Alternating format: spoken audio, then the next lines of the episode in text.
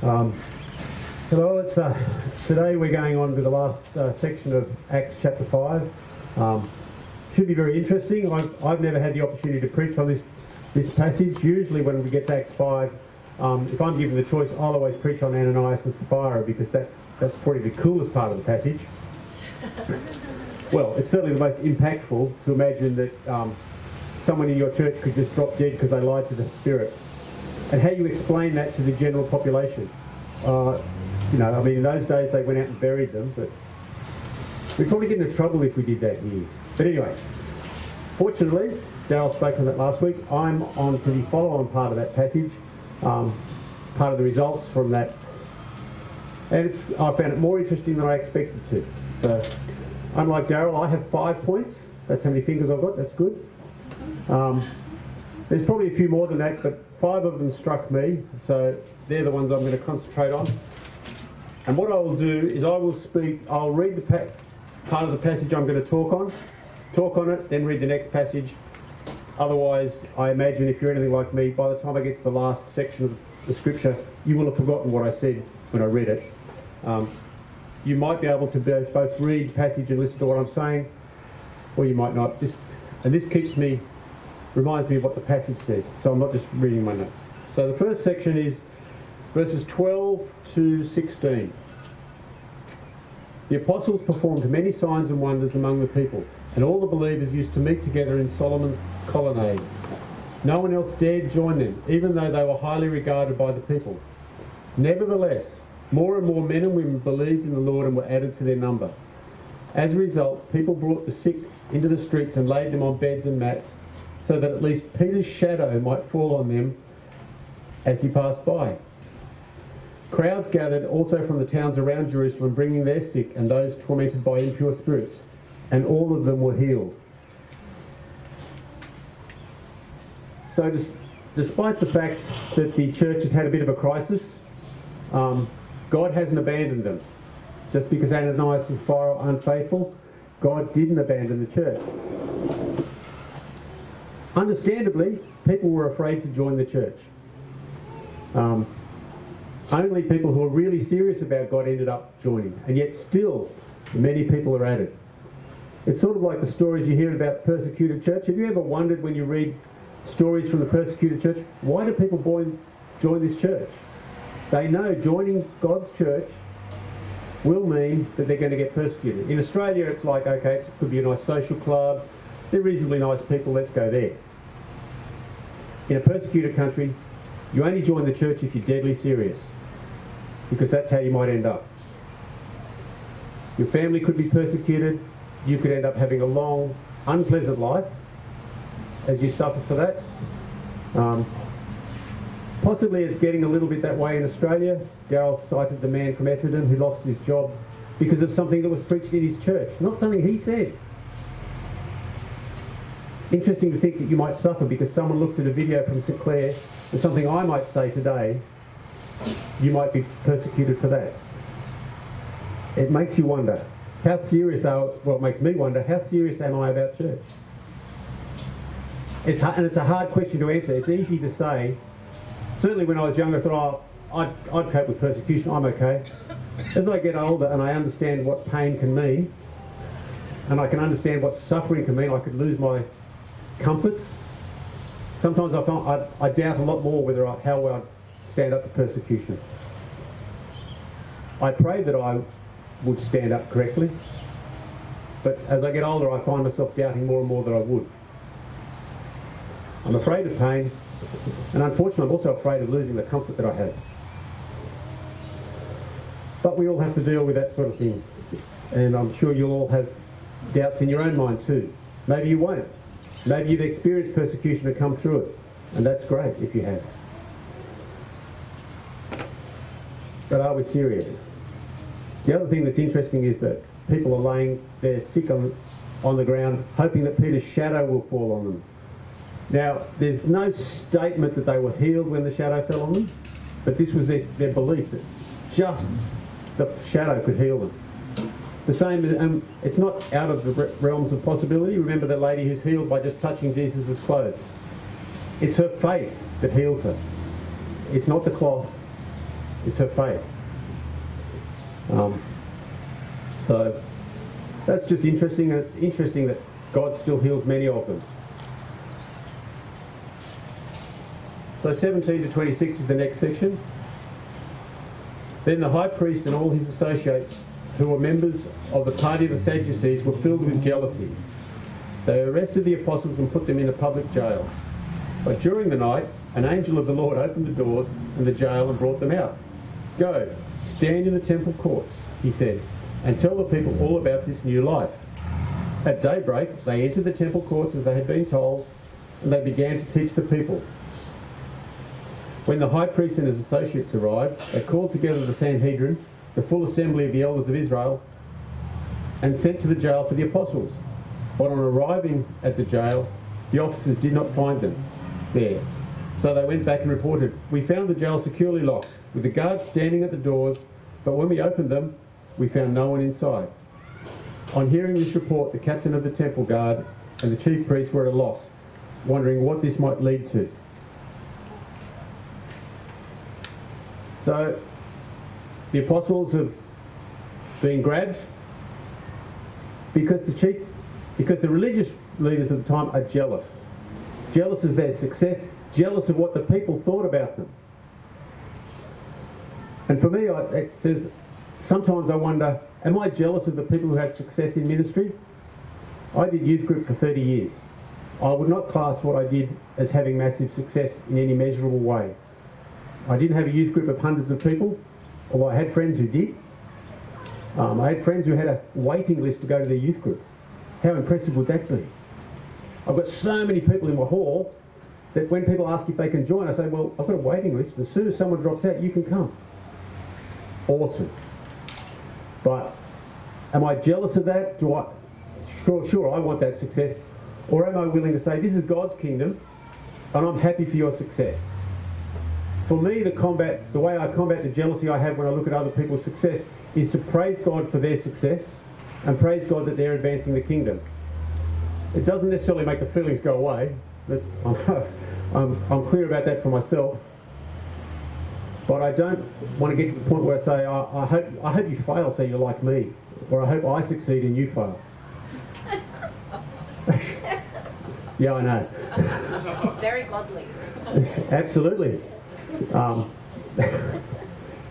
fortunately, God accepts us as we are, and He understands.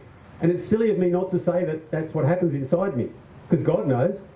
And lying to God, as we found out last week, is a bad idea. So I, I promote looking honestly at yourself and how you feel and dealing with that. Because I don't want the paperwork that would come into, come into my office if you were to die while I was speaking. That'd yeah, be really awkward. Um, but yes, and we also see the disciples are delivered. So God has delivered them for a purpose. Now, maybe you've been delivered. We cannot, but just because God has delivered you once or worked a miracle in your life once, whether it's with health or um, with circumstances, we can't count on that going forward. All these disciples, except for John, died martyrs. God delivered them in this case, but they couldn't presume on that for the next one. And as we find out later in this passage, they couldn't even presume on it for the next day. They were delivered once, the next day they're flogged, 39 lashes. So we can't presume on God's kindness. God may deliver us, nor can we say that if He doesn't deliver us, it's not in His plan. That we've done something wrong, that we're being punished. The prosperity gospel, which is very prevalent, would say if something bad happens to you, that's because you're a sinner. If you're not healed, it's because you've got no faith. That's presuming on God. And that isn't the way it is. As we see in these passages and many others, Christians suffer. God, Jesus says, if you follow me, you will be persecuted. Be ready. Don't presume that having faith means you won't suffer. In fact, you should probably presume the opposite. That if you have true faith that oozes out of you to people around you, what that will bring is suffering into your life. That's why we need to be serious about God.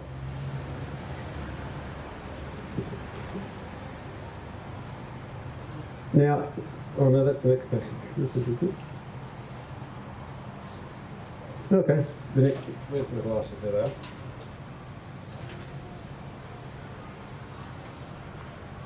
So 27 to. Oh no, I missed two verses. No, never mind. 25 to 26. Then someone said, Come, look, the men you put in jail are standing in the temple's courts preaching. That the captain went off with his officers and brought the apostles. They did not use force because they feared that the people would stone them. So here's these people who've been healing people. The crowds love them. This is awesome. The captain of the guard comes, doesn't want to arrest them because they're afraid the crowds will rise up. So when he comes to the apostles and says, uh, the, the chief priests and guys, the guys who put you in jail, they'd like to talk to you. The disciples had a choice at that point. They could have said to the crowds, the Sanhedrin are coming to take us away. They're coming home, coming to take away the people who are healing you, which would have resulted in a unpleasant, violent confrontation with the guard. What did the disciples do? They accepted it. They had a perfect choice. Sometimes the carnal solution that's available to us isn't what we should take. Sometimes we have to just choose the suffering. That's not always the case. We're in Acts 25 when Paul is brought before the Romans, he appeals to Caesar because that's his right as a Roman citizen. As a result, he ends up getting taken to Rome and probably having more trouble than he would have if he hadn't done that. But as Christians, when we're persecuted, we do have choices. Sometimes there's legal there's legal ways we could appeal it or not. We have that choice. How we choose is difficult, I guess. In this instance, the disciples chose to go with the soldiers to avoid violence because they knew Jesus doesn't like violence. Jesus avoided violence. So they didn't choose a solution which was against God. In Paul's case, I think it was just he could appeal. It wasn't it wasn't going to cause a conflict of interest with what he's preaching. It wasn't going to cause violence. So he had that option. When we're persecuted, what, what, how do we defend ourselves? That's up to us. We need to think carefully before we resort to the same sort of tactics as the people who are accusing us. So I don't have good answers on that one. The closest I've come to persecution is my boss just disliking me because I was a Christian. Um, so I moved departments. That was easy. Because it was an option I had. I could have stayed. Maybe I should have. I don't know. But at the time, it was easiest just to move departments, so I did. So, yeah, we. So when we're persecuted, we need to choose a solution which is consistent with God's kingdom and it's not on us to avoid trouble at any cost. The cost to avoid the trouble does count. Because everything we do is judged, both by God and by man. Um, 27 to um, 33. Uh, is that right? The apostles were brought in and made to appear before the Sanhedrin to be questioned by the high priest. We gave you strict orders not to teach in his name, he said. Yet you have filled Jerusalem with your teaching and are determined to make us guilty of this man's blood. Peter and the other apostles replied, We must obey God rather than human beings. The God of our ancestors raised Jesus from the dead, whom you killed hanging him on a cross. God exalted him to his own right hand as Prince and Saviour, that he might bring Israel to repentance and forgive their sins. We are witnesses to these things, and so the Holy Spirit, whom God has given to those who obey him. When they heard this, they were furious and wanted to put them to death. So they're in trouble. They're in front of people who can cause them a lot of trouble. They don't resort to being politically correct. Peter just says, This is the way it is. This is the story. He still turns it into a gospel presentation. He's still trying to save them, but he's not avoiding the facts. And I wonder how much we tend to resort to politically, political correctness to avoid strife. Um, it's interesting sometimes you hear Christians trying to convince people to become Christians and they sound like salesmen. They tell them all the good things about being Christian, how their life will be positively impacted. They neglect little things like persecution. They neglect little things like having to change, wanting to change our lifestyles. Not that that's required. Um, we try to sell it to them as though they need convincing. Peter doesn't try to sell this. It's the message that's in the Bible and it's the message he delivers. When we talk about marriage, when we talk about homosexuality, what the Bible says about it, do we find ourselves being politically trying to be politically correct and apologising for what the Bible says? Or saying, oh, it says this, but it doesn't really mean. Reading some of the papers, I'm finding that at some point in Victoria, you can now get into trouble, legal trouble, for telling your kids that marriage is between a man and a woman. Yes. Um, it's not here yet, but there are people who push that, that line. For us to say what the Bible says, even if we personally don't agree with it, we, to say the Bible says this would be illegal. To say that the Bible says homosexuality is a sin is not very politically correct. It doesn't say it's a worse sin than pride or arrogance or any of the things we're more, more likely to be guilty of, but it does say it's a sin. And that's the thing that got this guy from Essendon in trouble. Someone in his church got up and said, this is what the Bible says about homosexuality in 2013. It's not even something he said. So how are we willing, when we talk about the gospel, are we willing to say clearly what the message is? And if God convinces that this person needs to leave a certain sin behind or be aware that they're doing it, would we say it? Or are we reluctant? Are we trying to sell a message?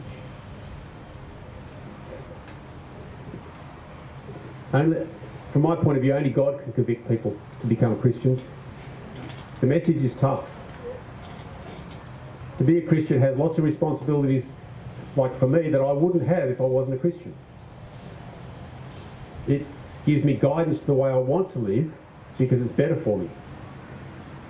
That I wouldn't necessarily have to follow. In some ways, life would be easier if I didn't have to follow them. I don't think my life would be better if I didn't follow them, if that distinction makes it. Um, if, that, if that's a distinction that means something. But the main point I got from that section of the passage is Peter says, We must obey God, not man. God is over man. God is over the rules. God is over what people think of us.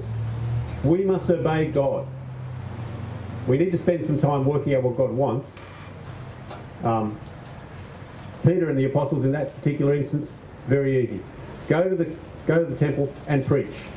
Angel told them, easy enough.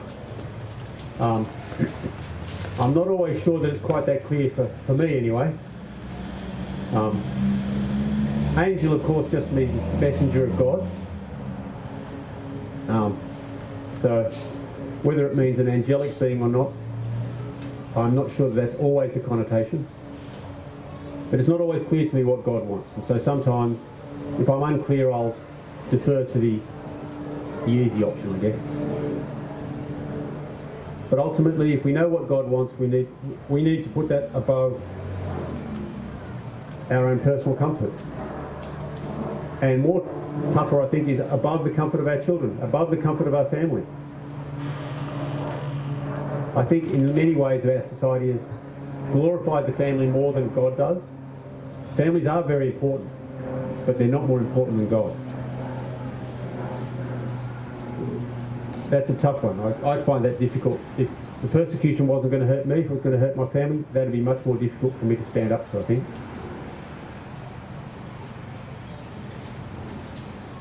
Uh, the second last section, 34 to 40. There is it. But a Pharisee named Gamaliel, a teacher of the law who was honoured by all the people, stood up in the Sanhedrin and ordered that the men be put aside outside for a little while. Then he addressed the Sanhedrin. Men of Israel, consider carefully what you intend to do to these men. Some time ago, Theudas appeared, claiming to be somebody, and about 400 men rallied to him. He was killed and his followers were dispersed and all came to nothing. After him, Judas the Galilean appeared in the days of the census and led a band of people in revolt. He too was killed, and all his followers were scattered. Therefore, in the present case, I advise you leave these men alone. Let them go. For if their purpose or activity is of human origin, it will fail.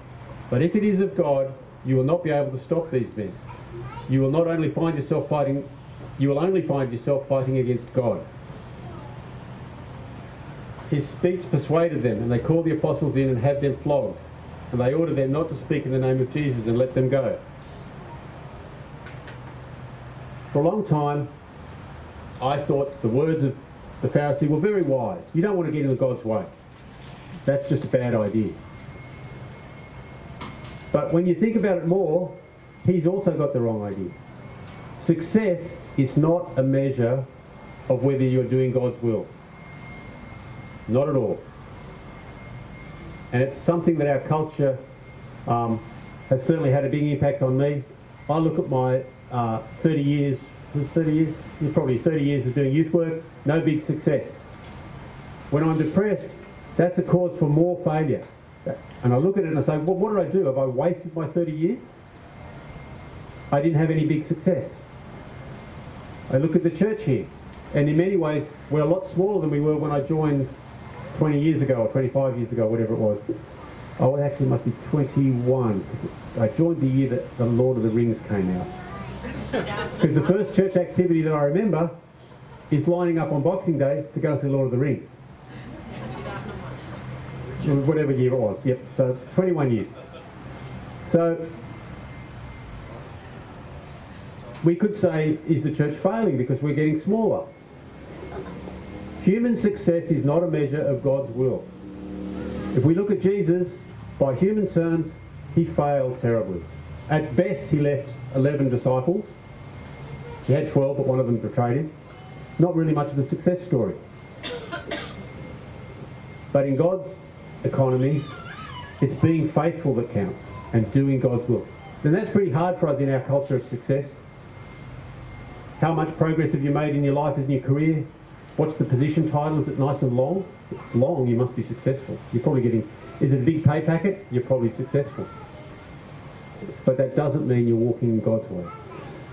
I can understand how the Old Testament is a little bit more like that. When the Israelites were faithful, they did have success. But we're under a new covenant now. And that isn't the criteria of success. So Gamaliel is really a fence sitter because he's also avoided the, the real question. Are these people who are preaching God following God or not? Is what they're saying what God wants us to hear? He's avoiding that issue entirely. So he's a bit of a fence sitter, although he does save their lives. A mere 39 lashes, which is all they're allowed to issue. Um, and the last two verses say the, the disciples went out joyful that they've been considered worthy to suffer for God. Um, I don't know how you feel when you start being persecuted. I wonder if joyful is the right word. I don't know what joyful means, so I, I can't say. But no one's ever given me a good definition of joy, so I don't know what it is. But it's used a lot, so it must be important. Do you consider it joyful when you're feeling persecuted for your faith? Do you say, this means I'm actually living out a life that's so different from the culture around me that they feel convicted to be to persecute me to see if it's real. When I was at university, I had some friends, and we you know, you'd get together on a Monday and you talk about what you did on the weekend. I noticed eventually that they stopped talking when I got there. Know why? Eventually, I asked them. I said, "Oh, well, we don't like to talk about what we do on the weekend because we know you wouldn't approve." Um, okay. Would I have said it? They just were aware that their, their partying on the weekend wasn't something that I would do, wasn't something I would say is a good thing to do. And for some reason they felt convicted by it, and that could have escalated. That sort of thing escalates when people have power. These guys were just my peers, so they didn't have any power over me, so they couldn't try and pressure me one way or the other. But when you live a life that's shining God out, it'll rub the culture the wrong way and people will persecute you for it. partially to see if you're real about it, and partially just because they're feeling guilty. Or they don't know how to ask, they don't know how to leave their pride behind and ask you how they can get in on it. So we need to change our attitude when we're suffering for the gospel. So my um, the five points for me out of this passage was I need to be aware of my jealousy for other people who are successful, and I need to combat that by praying for them and praying that their success will continue, that the kingdom might be grown. I need to consider my escape choices when I'm persecuted. I need to consider what I can correctly do before God that honours Him. Because maybe some of my solutions aren't exactly um, what God would be pleased with, not options that Jesus would take in that instance. And I really need to remember that success is not equal to God's purpose. I can't say if I'm following God's will just by how much success I do or don't have. I can't say how faithful I'm being by how much success I do or don't have. Measuring faithfulness of what we do is much more difficult, so we tend not to do it so much. I need to be prepared to suffer if my life is different enough from the culture around me. And I always need to remember that God needs to be above all other preferences because that's how He wants us to, to live. Thank you very much. That's me done. I don't think we have any more songs. And nope, good. Thank you very much. Daniel, did you have anything to finish it off with or no? Thank you, gentlemen and ladies. Um, I will probably see you next week.